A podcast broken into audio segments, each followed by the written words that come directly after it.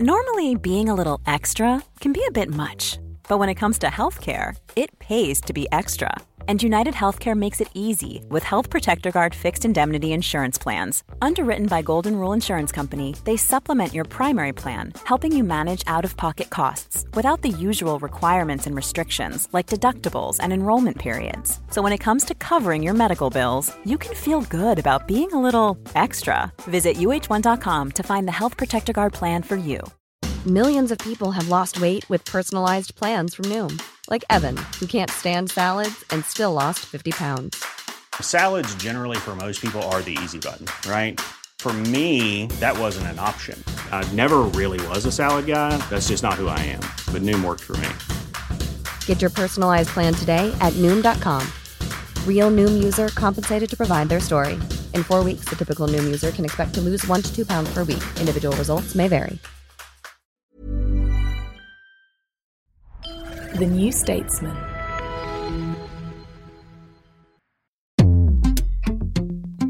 Hi, I'm Anoosh. I'm Rachel. I'm George. And I'm Freddie. And this is the New Statesman's twice weekly politics podcast. In this episode, we'll be discussing the New Statesman's left power list. Then you ask us about the National Conservatives Conference.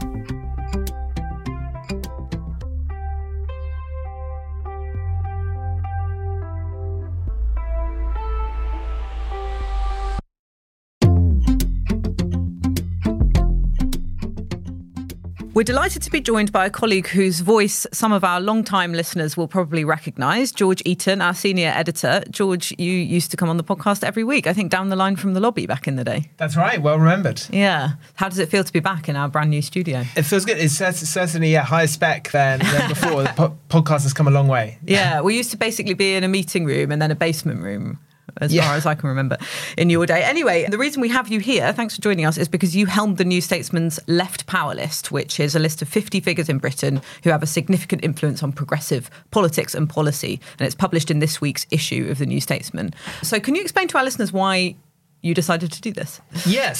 So the idea was conceived at the end of last year when, as a team, we thought one of the defining themes of 2023 was going to be the prospects of a Labour government. And so it's proved. Obviously, even before the local election results, Keir Starmer was the strong favourite to become Prime Minister. After those results, he's even more the overwhelming favourite. You're not seeing the Conservatives at this point make the kind of recovery that they need to stay in power. And that raises an interesting question, which is who are the people who are going to shape that potential Labour government, both internally, shadow cabinet ministers, advisors, and also outside the party, trade union leaders, journalists, podcasters, and so on.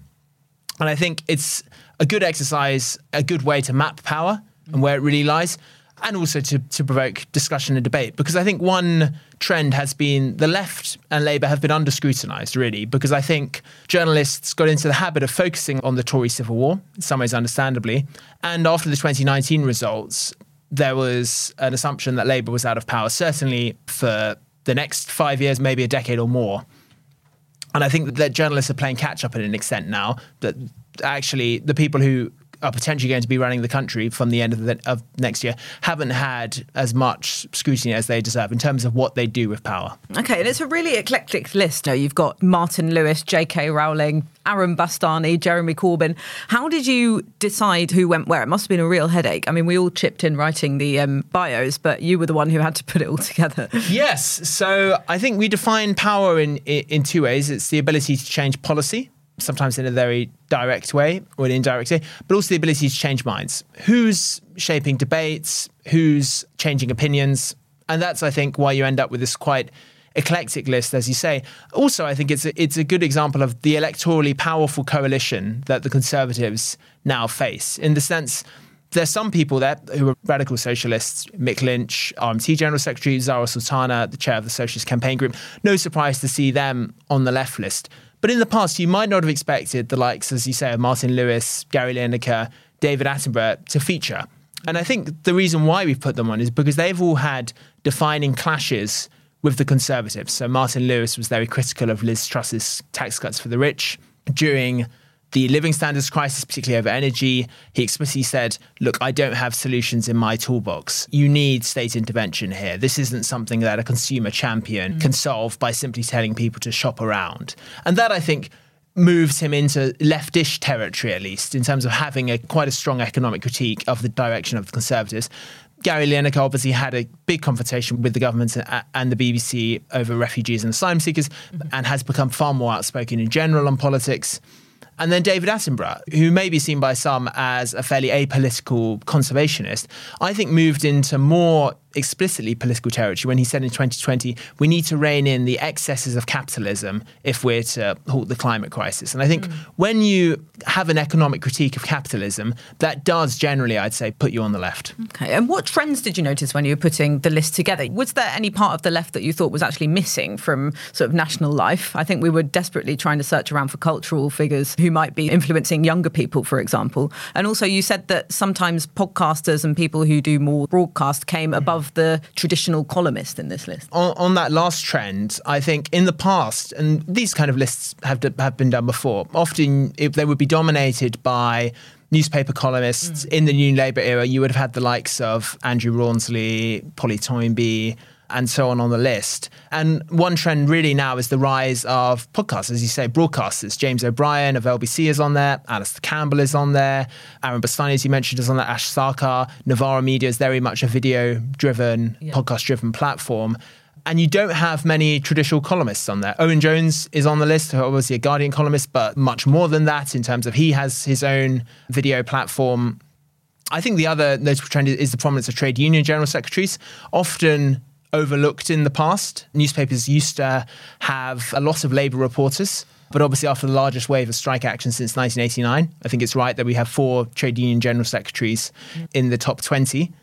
Then I think the other trend is there's, in terms of mapping the left now, you've got those who retain influence from the Corbyn era. Corbyn himself is, is still on the list, I think, because there are still millions of people who look to him for political guidance, albeit he's at 29, a lot lower than he would have been in the past. Then you've got those who are the rising stars mm. in Keir Starmer's Labour. Rachel Reeves at number one, Wes Streeting's at number six. Um, you've got the likes of Bridget Phillipson and Steve Reed, names who will probably be familiar to listeners of this podcast, but might not, certainly not to the wider public, but who are increasingly significant within the shadow cabinet. There aren't many figures, I'd say, who can bridge the divide, if you like, between mm. the Starmerites and and the Corbynites. One of the few who perhaps can is Ed Miliband, mm. who is an interesting example of someone who did move left with age and who said after after 2017 election, actually, I should have been more radical. So I think there aren't that many people in that space. The left has become and remains quite polarized. Interesting. And Rachel, what did you make of it? I mean, why is Rachel Reeves at the top of the list and not the leader of the Labour Party? I think, as our copy points out, it's because the cost of living crisis is the, the biggest issue of our mm. time at the moment and certainly will be for the next election. All signs point to that.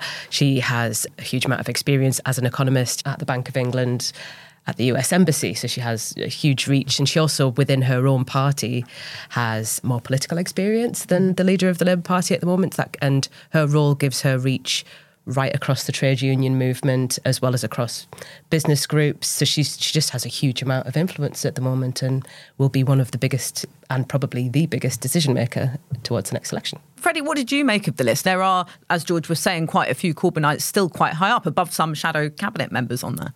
Yeah, and I think George is right. It's about that residual power that they've still got from 2019. It's about that influence among younger, slightly, probably slightly more politically disaffected now that Corbyn's gone. And that, that still massively shapes politics going forward. And if you look at someone like Mick Lynch, yes, of course, he's got this sort of hard power in leading the strikes and shutting down the train network, but he's also got this soft power in terms of making strikes cool, making it popular popular, being able to communicate in the in the media, being able to take down journalists, and going viral, basically. So there are different forms of power in there. And I think one of the key differences is between the power that's residing in the Labour Party and also that more cultural, social media mm. influence that is actually more reminiscent of the Corbyn era. And influencers in yeah, the influencer right. sense, yeah. And have you had any feedback or even backlash on this list? I was at a dinner yesterday with some Labour and progressive policy people, and the name that kept coming up was Alastair Campbell for different reasons. Some absolutely love his podcaster and are impressed with his post political career. Others are sort of alarmed by the rehabilitation of his reputation as this sort of polite voice of reason. Yeah. What have you had any feedback, Rachel, um, there's been some pushback, I think, from people within Labour uh, against people like Aaron Bastani, who they probably have taken a lot of criticism from. I think that I've been asked why there aren't more trade union leaders on the list, but I guess you'd expect that from Labour Party politicians. Trade union leaders. In, indeed, and a lot of the trade unions are actually vying for influence within the Labour Party at the moment. So they, they want their name on there. They want to be known as having power and influence. So yeah, along those lines, like I say. We should say that Owen Jones tweeted the list but said, How do I get myself off this list? Which I thought was a great response. wanted. Yeah, yeah. Yeah, I Freddie. one of the interesting things that have come up is basically how you define being on the left. I, a few people said, why have you not included Lib Dems? I think one of the key things was their role in the coalition as well and their sort of economic framework as well going forwards. And I think on the other side of things as well, how left wing do you have to be on the list? I did we did launched it in morning call yesterday, and lots of the responses from certain Labour member types and what have you is why is so many Labour shadow cabinet so far on the list because they don't see them as left wing. So you are going to get this broader debate. I think one of the problems, or not problems, but one of the debates comes around are liberals on the left? Is progressive, does that progressive incorporate left and liberal? Is the key difference between socialist and liberal? So I think these are the some of the key debates that we had and tried to manage as we created the list. Yeah, I mean, people are never going to agree on what it means to be left wing. These are terms which come from the French Revolution. And so, you know, arguably we should have moved beyond them in some way, but we haven't. And people always like this idea that they define the left in a sense. So there are people who will say, radical leftists, I don't recognize as mm. part of my left, they're communists, they're Marxists. Then you'll have others who say, I don't recognise Wes Streeting as part of my left. You know, I don't think. I think those who associate with the Blairite tradition are liberals. They're not social democrats. Certainly not socialists. And that that that's the argument that plays. Ed Davey is an interesting example. We debated putting him on the list, but I do think the Lib Dems certainly in their current incarnation are not a a left wing party. Mm. I think you could have made an argument for someone like Charles Kennedy in the past mm. being on the list because to me he identified with that social democratic tradition.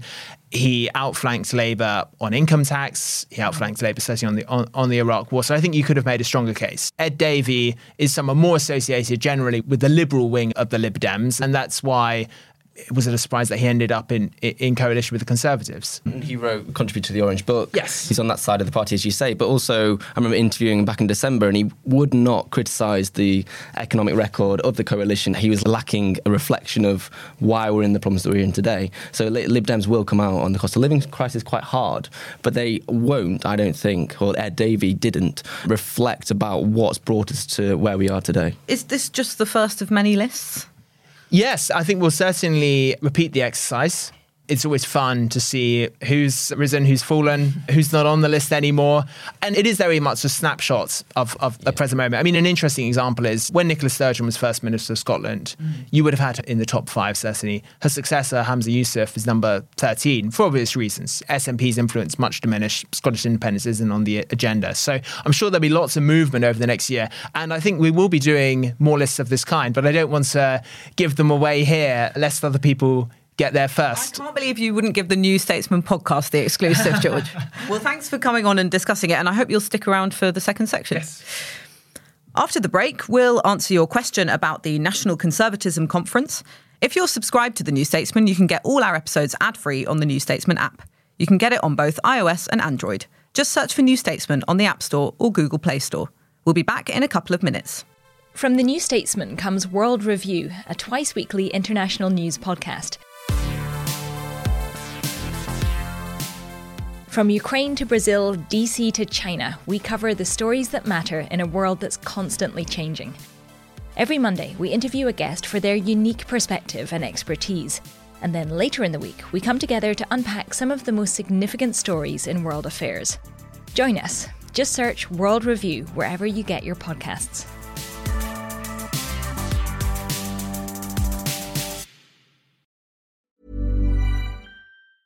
A lot can happen in the next three years. Like a chatbot may be your new best friend. But what won't change? Needing health insurance. United Healthcare Tri Term Medical Plans are available for these changing times. Underwritten by Golden Rule Insurance Company, they offer budget friendly, flexible coverage for people who are in between jobs or missed open enrollment. The plans last nearly three years in some states, with access to a nationwide network of doctors and hospitals. So, for whatever tomorrow brings, United Healthcare Tri Term Medical Plans may be for you. Learn more at uh1.com.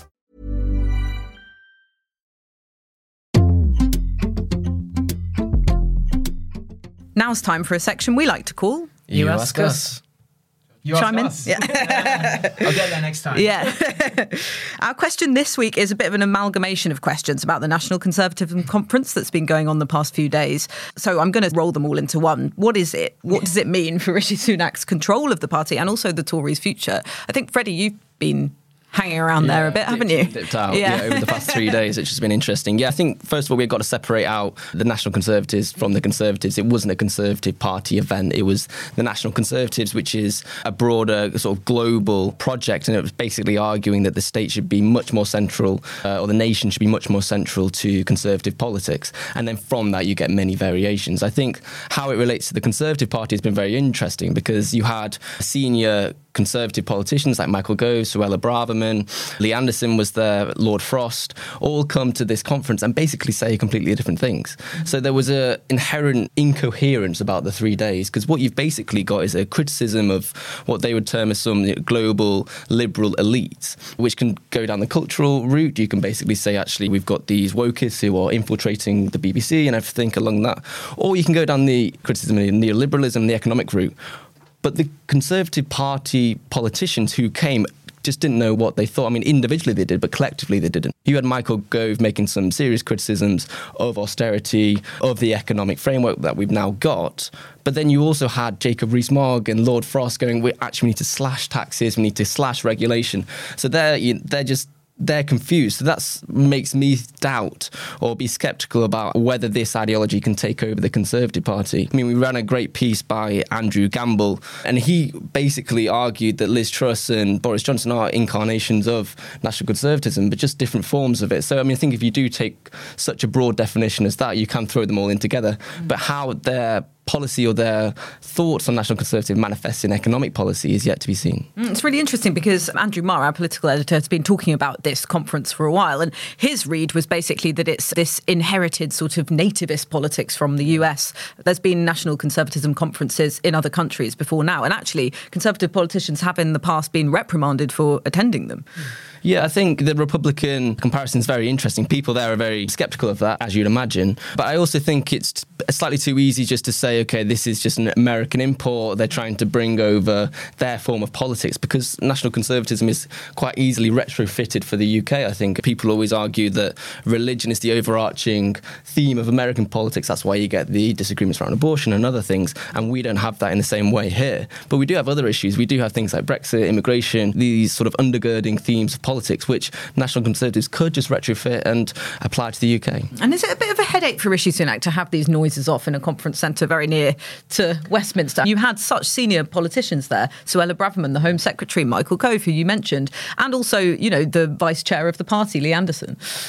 Indeed, yeah, and particularly considering some of the things those politicians have said, I think what I think I'd agree with a lot of it doesn't make sense, and I think some of that relates to how Brexit makes a, it makes a different point to different people. So I think he had a little bit of that, but I also think that considering you had the Home Secretary kind of making a case of how she should do her own job as a kind of kind of coded message to her colleagues was very strange. My but who's going to build these houses? yeah, yeah. the housing um, secretary, maybe. Is Suella Braverman going to resign soon? Do you think?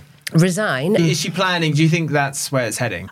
That's that, that's something that's put around quite a lot, but I think it's I haven't seen that would necessarily happen. Yeah. The way Number Ten kind of reacted to some of the claims that she made was quite interesting. So they were insisting that they had seen her speech and passed it, and it was all okay and all fine, even though it was seen as quite a warning to her colleagues. This kind of assertion that the government should manage legal migration more effectively. But then I think you had people like Miriam Cates, who was making an argument against some of the things that David Cameron and George Osborne have done, like yeah. the two, two child limit. That's something that effectively this government has done whilst in this period in office. And similarly, you had uh, Danny Kruger kind of making similar criticism. This is all these things are the conversations that you would be having a year into opposition, not while you were in government. So yes, it's problematic for Rishi Sunak if he doesn't want everyone to just feel despair within his party about their yeah. chances at the next election. Yeah. You mentioned Braverman's comment on the legal migration. Mm. And I think it was on the same day that she made her speech saying that we should train Brits to do more fruit picking and being butchers and lorry drivers and things, that actually the seasonal workers scheme was extended. I think there's 15,000 more visas being given to seasonal workers on that scheme this year. The direct contradictions in cabinet are playing out at this conference that's nothing to do with the party or official government business. It's quite strange. chaotic. And then you have Rishi Sunak's spokesperson having to say, well, no, the Prime Minister doesn't agree with Danny Kruger's comment that I think it was, what was it? Mothers and fathers sticking together for the children is the only basis of a functioning society.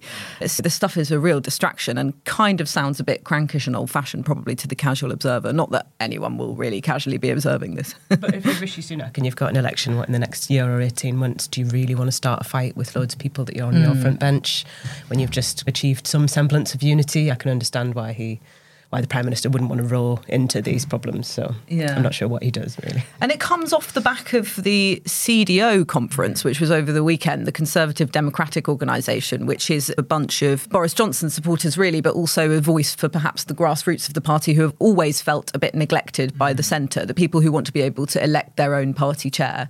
What does that say? Is that a different strand of conservatism? Does it show mm-hmm. that the party is having a bit of an identity crisis? I think it's a fascinating development. I've used this phrase about them, they're Tory Ben Bennonites mm-hmm. in reference to, to, to Tony Benn, uh, the Labour socialist, because one of his big projects was to increase internal democracy in Labour to allow the leader to to be elected by activists, to allow party members to have the say over policy at the conference, and for that to then be binding on the leadership and other internal reforms. And you're now seeing a conservative version of this. The Conservative Party, as we all know, traditionally much a much more hierarchical party than Labour. Very little internal democracy. They didn't even get to elect their own party leader until the start of the noughties. If you go to a Conservative conference, they don't really have votes on policy.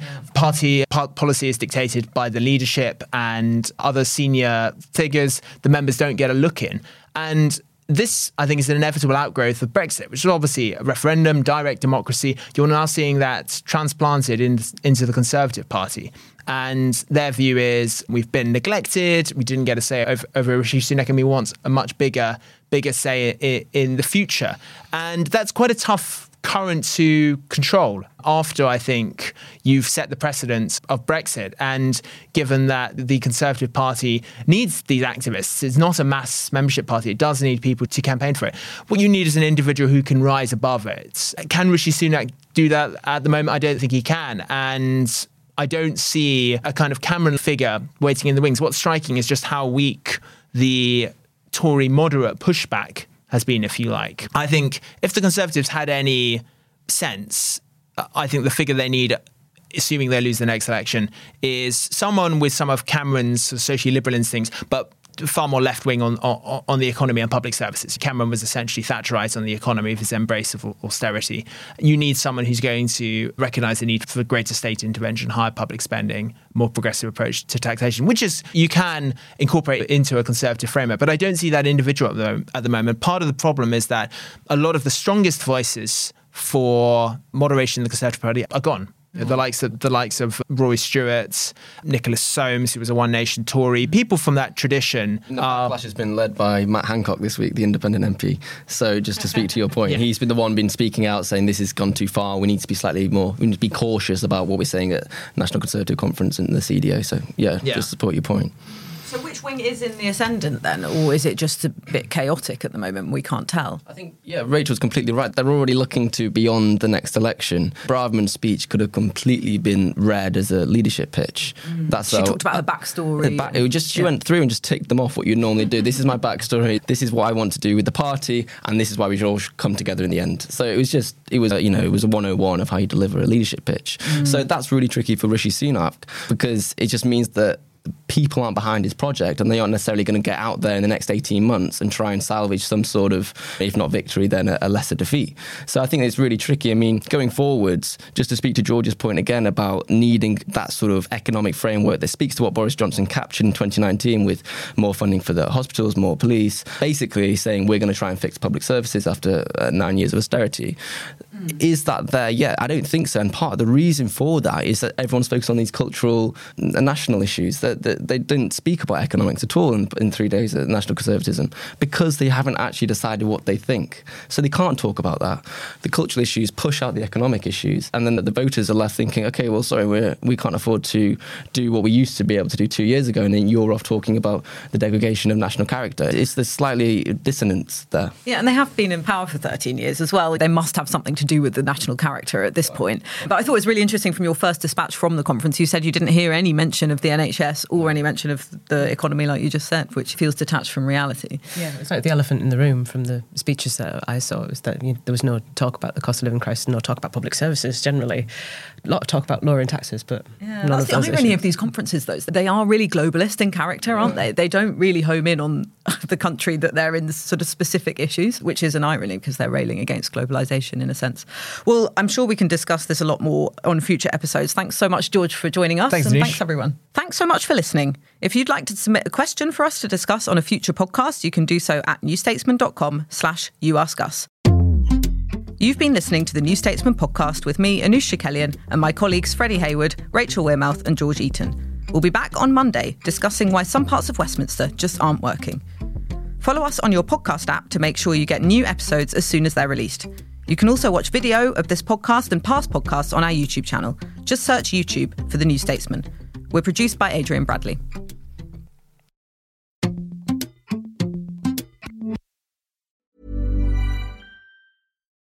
Botox Cosmetic, onabotulinumtoxinA, FDA approved for over 20 years. So, talk to your specialist to see if Botox Cosmetic is right for you.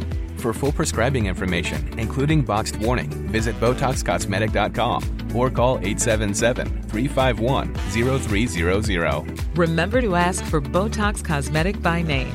To see for yourself and learn more, visit BotoxCosmetic.com. That's BotoxCosmetic.com.